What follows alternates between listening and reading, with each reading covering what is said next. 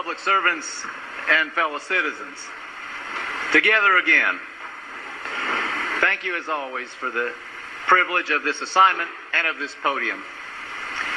We gather annually to review the state of our state, but rarely at a time of such national and even international alarm. For Indiana, tonight is, of course, a night for facing difficulties, but doing so with confidence and even pride. I wake every day glad for many reasons that I'm a Hoosier. And though we meet tonight in an hour of great stress, we have cause, if not for gladness, then at least for relief that it is in Indiana we are meeting. For thanks in large part to the people here assembled, we can speak tonight of challenge but not crisis, issues but not emergencies. We will examine the state of our state soberly, but with satisfaction in the knowledge that here, the people's business has been handled better than in so many other places. We will speak realistically, but positively, recognizing that in predicament there is opportunity, and in tough times the possibility to separate from the pack and emerge stronger than before. No assignment will test us more than our most basic one, the proper stewardship of the people's money. Global trends set in motion far from here have severely reduced the revenue available for public purposes in the indefinite future. So be it. Thanks to the prudence and the courage of people present, Indiana faces this recession in far different shape than it did on past occasions and far different condition than our sister states. People on this floor crafted with us consecutively two of the tightest budgets in state history. People in those balconies managed government with business-like care for every tax dollar.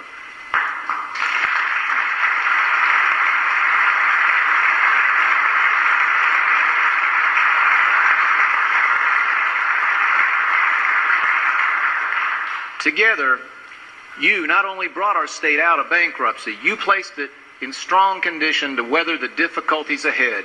You merit the thanks of those who sent you here for a job well done.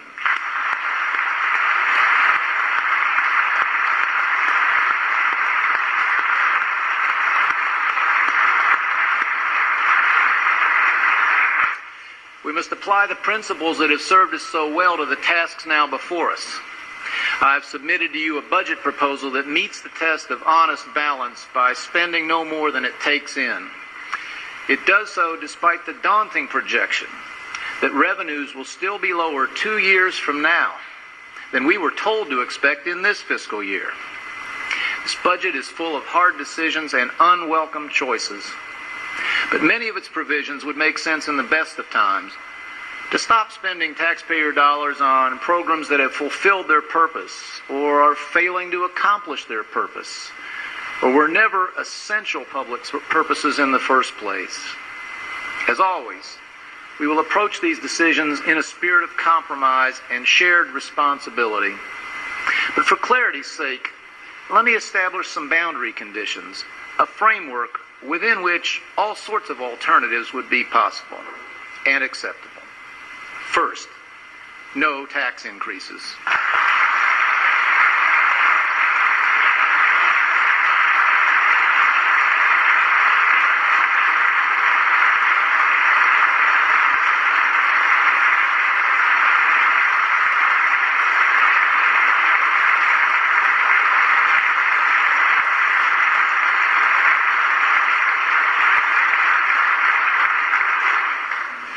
State striving for economic greatness should constantly be looking for ways to reduce its burden on workers and enterprise. A time of recession is the very last time at which government should add to the struggles of the citizens for whom it works. Preserving government intact at the expense of families and businesses would be wrong in human terms and backwards in economic terms. The dollars claimed by higher taxes would come from families who need them more than ever to get by.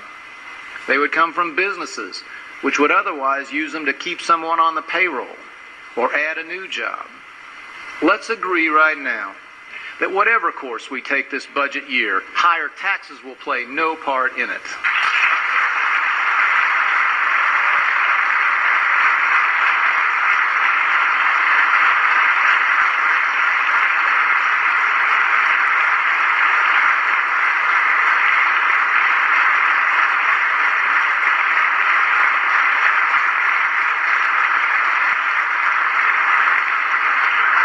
With equal resolution, we must reject the use of gimmickry, delaying payments to schools, siphoning dollars from pension funds, and other such practices must be left in the museum of bad government where we sent them four years ago.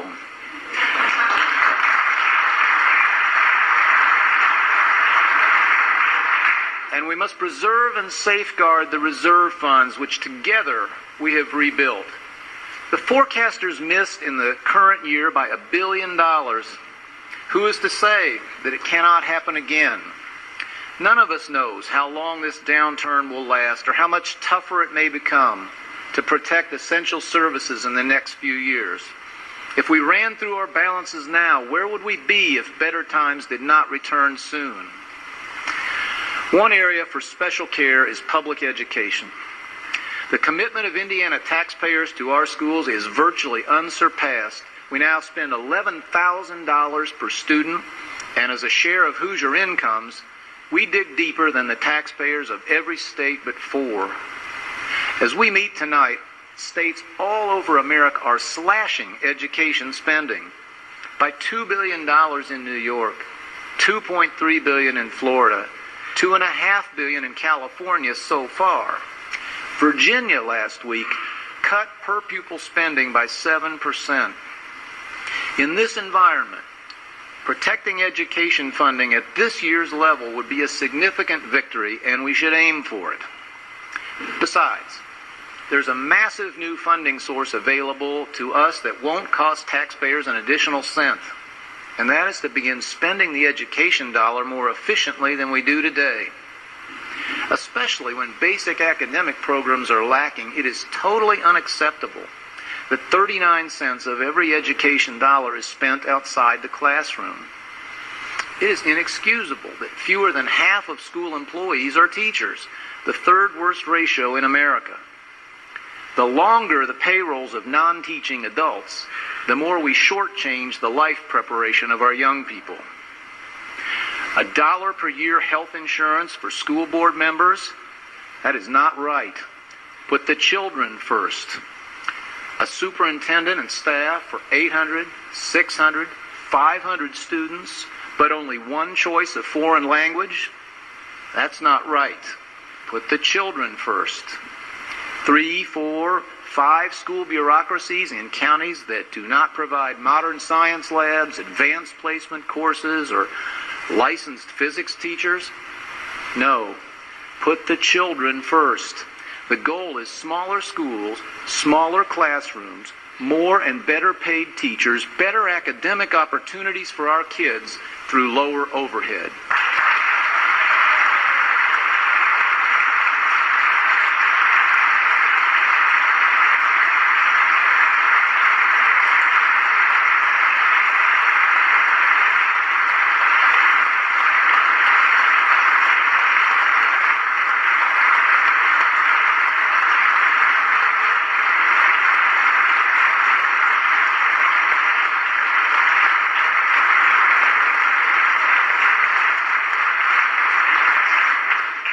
Superintendent Bennett and I have submitted legislation to you to move tax dollars out of the back office and into the classroom. No one who obstructs that goal can claim to be an advocate of children and learning. But let's state the case more positively. We have here a huge opportunity. With each single percentage point of improvement, we could hire 2,000 more teachers.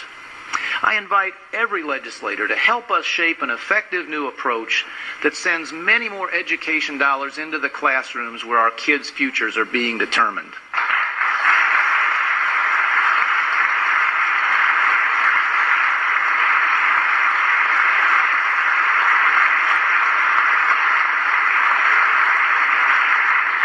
There's something else we must do that will not cost a single new dollar.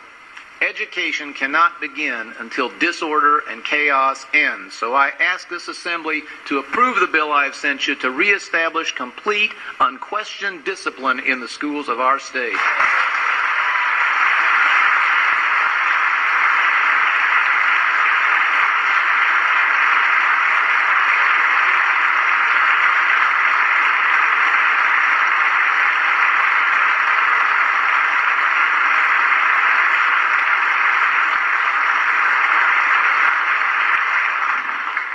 We ask so much of our teachers already. It is just not tolerable to make them put up with misbehavior and insubordination, to say nothing of profanity, physical threats, and the risk of legal harassment if they attempt to control the students under their authority. It is time Indiana said to its children, sit down and hush up.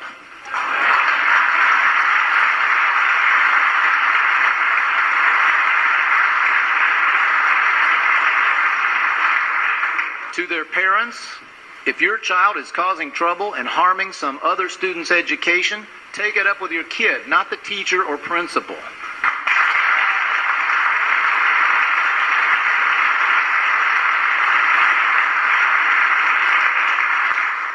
And to the lawyers, butt out.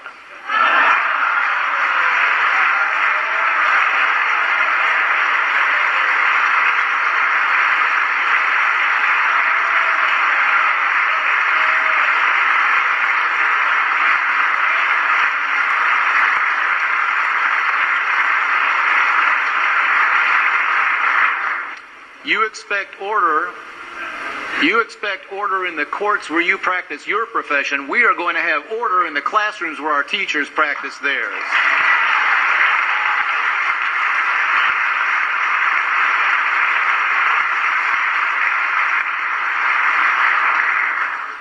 A time of fiscal austerity regrettably will require each of us to forego, for now, priorities about which we feel strongly. With disappointment, I am postponing asking this assembly to provide complete state funding of full day kindergarten. We have made huge six fold advances in state spending for this purpose, and now more than two thirds of our five year olds attend. Completion of this goal remains essential in my judgment, and if room for the last step can be found within a responsible budget, I'll be thrilled to sign it. But we saw no way to accommodate the final expansion this year without reducing other education funding, so my budget recommendation omits it. Likewise with the idea of guaranteed college tuition. This plan, as I proposed it, would not have involved additional state spending, but here external events intervened. First, a startling and frankly senseless federal legal opinion cast a cloud over our preferred uh, financing option. Then the collapse of world uh, credit markets and the decline of Hoosier lottery revenues makes our backup approach impractical for now. I intend to revive it as soon as favorable conditions return. But as we await better days, we should be positive, even exhilarated, by two undeniable truths. First, Times of stringency are optimal times for new thinking and breakthroughs in spending the same dollars more wisely. We are rightly encouraged to think of a budget bind as an opportunity to innovate. Second, there are so many important actions we can take that cost nothing at all. 2009 is a great year to move on major reforms that place no strain on the budgets of today and promise to make the budgets of tomorrow more manageable and friendly to taxpayers. The single most obvious opening is simply to continue the historic progress this assembly made last year in controlling property taxes in our state. By overwhelming bipartisan majorities, you reduced property taxes by more than a third. You reduced monthly mortgage payments significantly, even dramatically. You undoubtedly saved many homeowners from hardship or even foreclosure. But you did something even more important. You provided taxpayers the long term protection of caps, guarding against the return of the exploitative, unaffordable local tax rates we had known.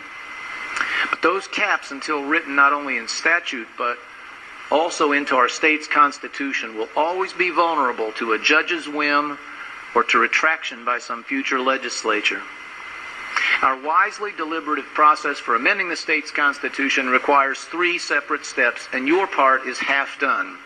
Now you must vote a second time to submit this new system of taxpayer protection to the judgment of our fellow citizens, and I ask you to do so promptly.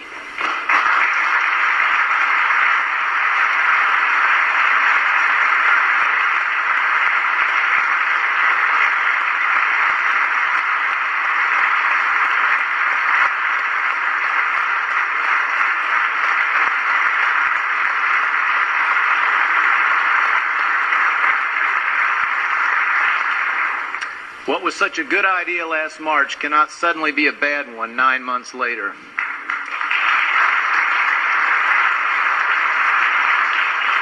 It is argued correctly that a couple years' experience will be valuable in making a final decision, but that is not in question. Even if passed tomorrow morning, your second resolution will afford us three full years of information before a final vote occurs in public referendum late next year.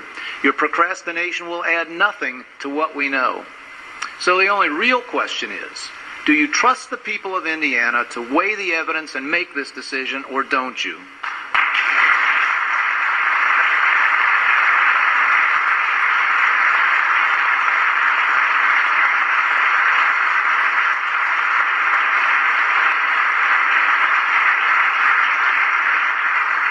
Show your faith in your fellow citizens by affirming now what you voted for so proudly just months ago.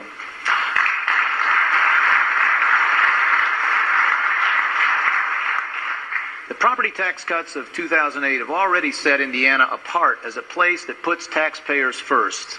Another cost free reform to further our reputation for taxpayer protection is an automatic refund of tax dollars when state government has all that it reasonably needs. I offered this idea to our fellow citizens in the election just passed and consider its endorsement part of the verdict they rendered. With revenues under pressure, there is no prospect of a refund being triggered any year soon. But that just makes now an appropriate time to enact it when we can examine it purely on its merits as a tool for keeping government within reasonable limits. With its passage, Indiana would establish the principle that past some point, government should stop taking money it does not need from working families who do need it. And it would guard against the mistakes, now on sad display, of so many other states which let spending balloon when revenues were plentiful, and now are painfully unwinding those excesses. In the days since we first proposed it, this idea has sparked interest around the country. Let's take yet another step that shows America where the best new ideas come from and happen first.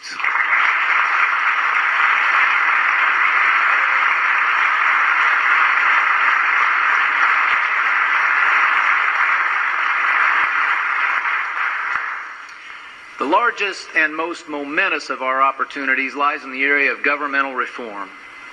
The cost in dollars, confusion, and just plain bad government of our 150 year old system is by now completely beyond dispute. The report, so ably researched and written by former Governor Joe Kernan, Chief Justice Shepard, and five other outstanding citizens, lays out the folly of too many politicians, too many layers, too many taxing units, all producing too little accountability and too few results. If there's anyone present who, given a blank slate, would draw up our system just as it is, please stand up now. I thought not. As intended at the outset, we've all had a full year to study the report and meditate on its recommendations. The public has spoken loudly in referenda, in opinion surveys, and in the most recent election, each time in clear favor of change. The hour for action has arrived.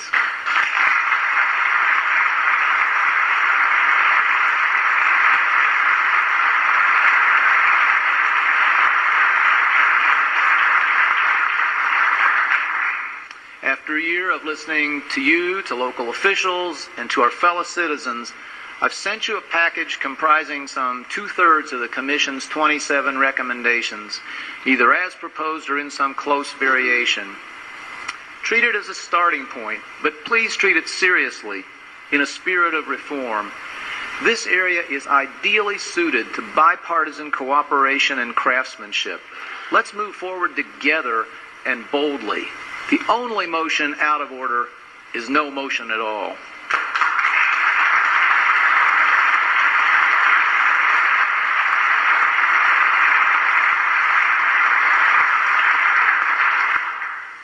In an all too typical criticism, one author wrote, Hoosiers have been resisting change since the first settlers arrived. Bringing local and school government out of the pioneer days will provide conclusive proof that we have truly left such a self defeating outlook in the history books where it belongs. It's not just the historians who will need to update their views of our state. As recently as 2007, an essayist wrote, more than any state I know of, Indiana suffers from a crippling inferiority complex. Hoosiers struggle desperately to prove to themselves and the world that they have a higher function than simply filling up the space between Cincinnati and Chicago. That's Cincinnati, as in Ohio, with its $7 billion deficit and downgraded credit rating begging Washington for a massive handout. That's Chicago, as in Illinois. A perennial ethical embarrassment where the government is floating billions in suspect paper just to pay its back bills. Across America tonight, there are dozens of states that would gladly change places with Indiana. We are fiscally steady. They are crawling to Congress for bailouts. We are building the infrastructure of a prosperous future. They are pleading for money just to maintain the roads and bridges they have now. They are raising state taxes of all kinds while we are holding the line. Their property taxes are exploding while ours are coming down for good. Who here feels inferior to that?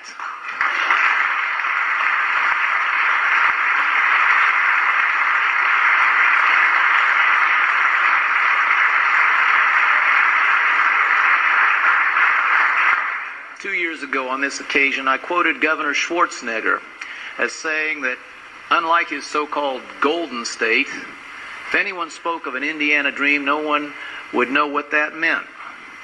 Tonight, when the California state deficit is three times as large as the entire state budget we will be working on, their dreams out there must be of a situation like ours. No one ever wishes for a recession.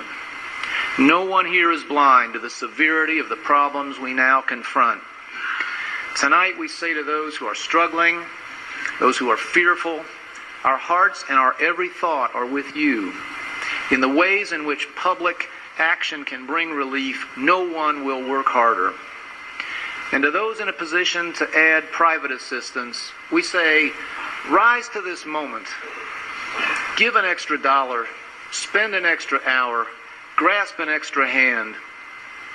Only true compassion is in those who give voluntarily of themselves, and these are the times when we need it most. But tough times are also times for differentiation, for separating winners from whiners, the brave from the weak of will. In down markets, good businesses capture share from weaker ones. In high seas, the best crews bring their ships to port safely and first. Besides, we Hoosiers have had practice. As we showed in the floods of June and the storms of September, we know how to handle trouble. Just as we guarded against these economic times better than other states, so we will wade through them now with greater success. The Indiana of 2009 is a state in motion against its problems and with an alacrity beyond our counterparts. Not despite, but because of the difficulties of the day, this legislature must make this another year of reform in which still more cornerstones of a better future are put in place. We must never miss a chance to move, to make improvements, to modernize. Doing so while others are paralyzed will demonstrate yet again that ours is a state where change is much more than a slogan, a state that faces forward fearlessly, a state to whom the future belongs. These two houses have done so much to distinguish themselves and Indiana these last few years. This is a year not for intermission, but for encores. Anyone can see the dangers before us. We must be among those who see through trouble to opportunity, beyond hurdles to the winner's circle that awaits us. God bless this assembly and this great state.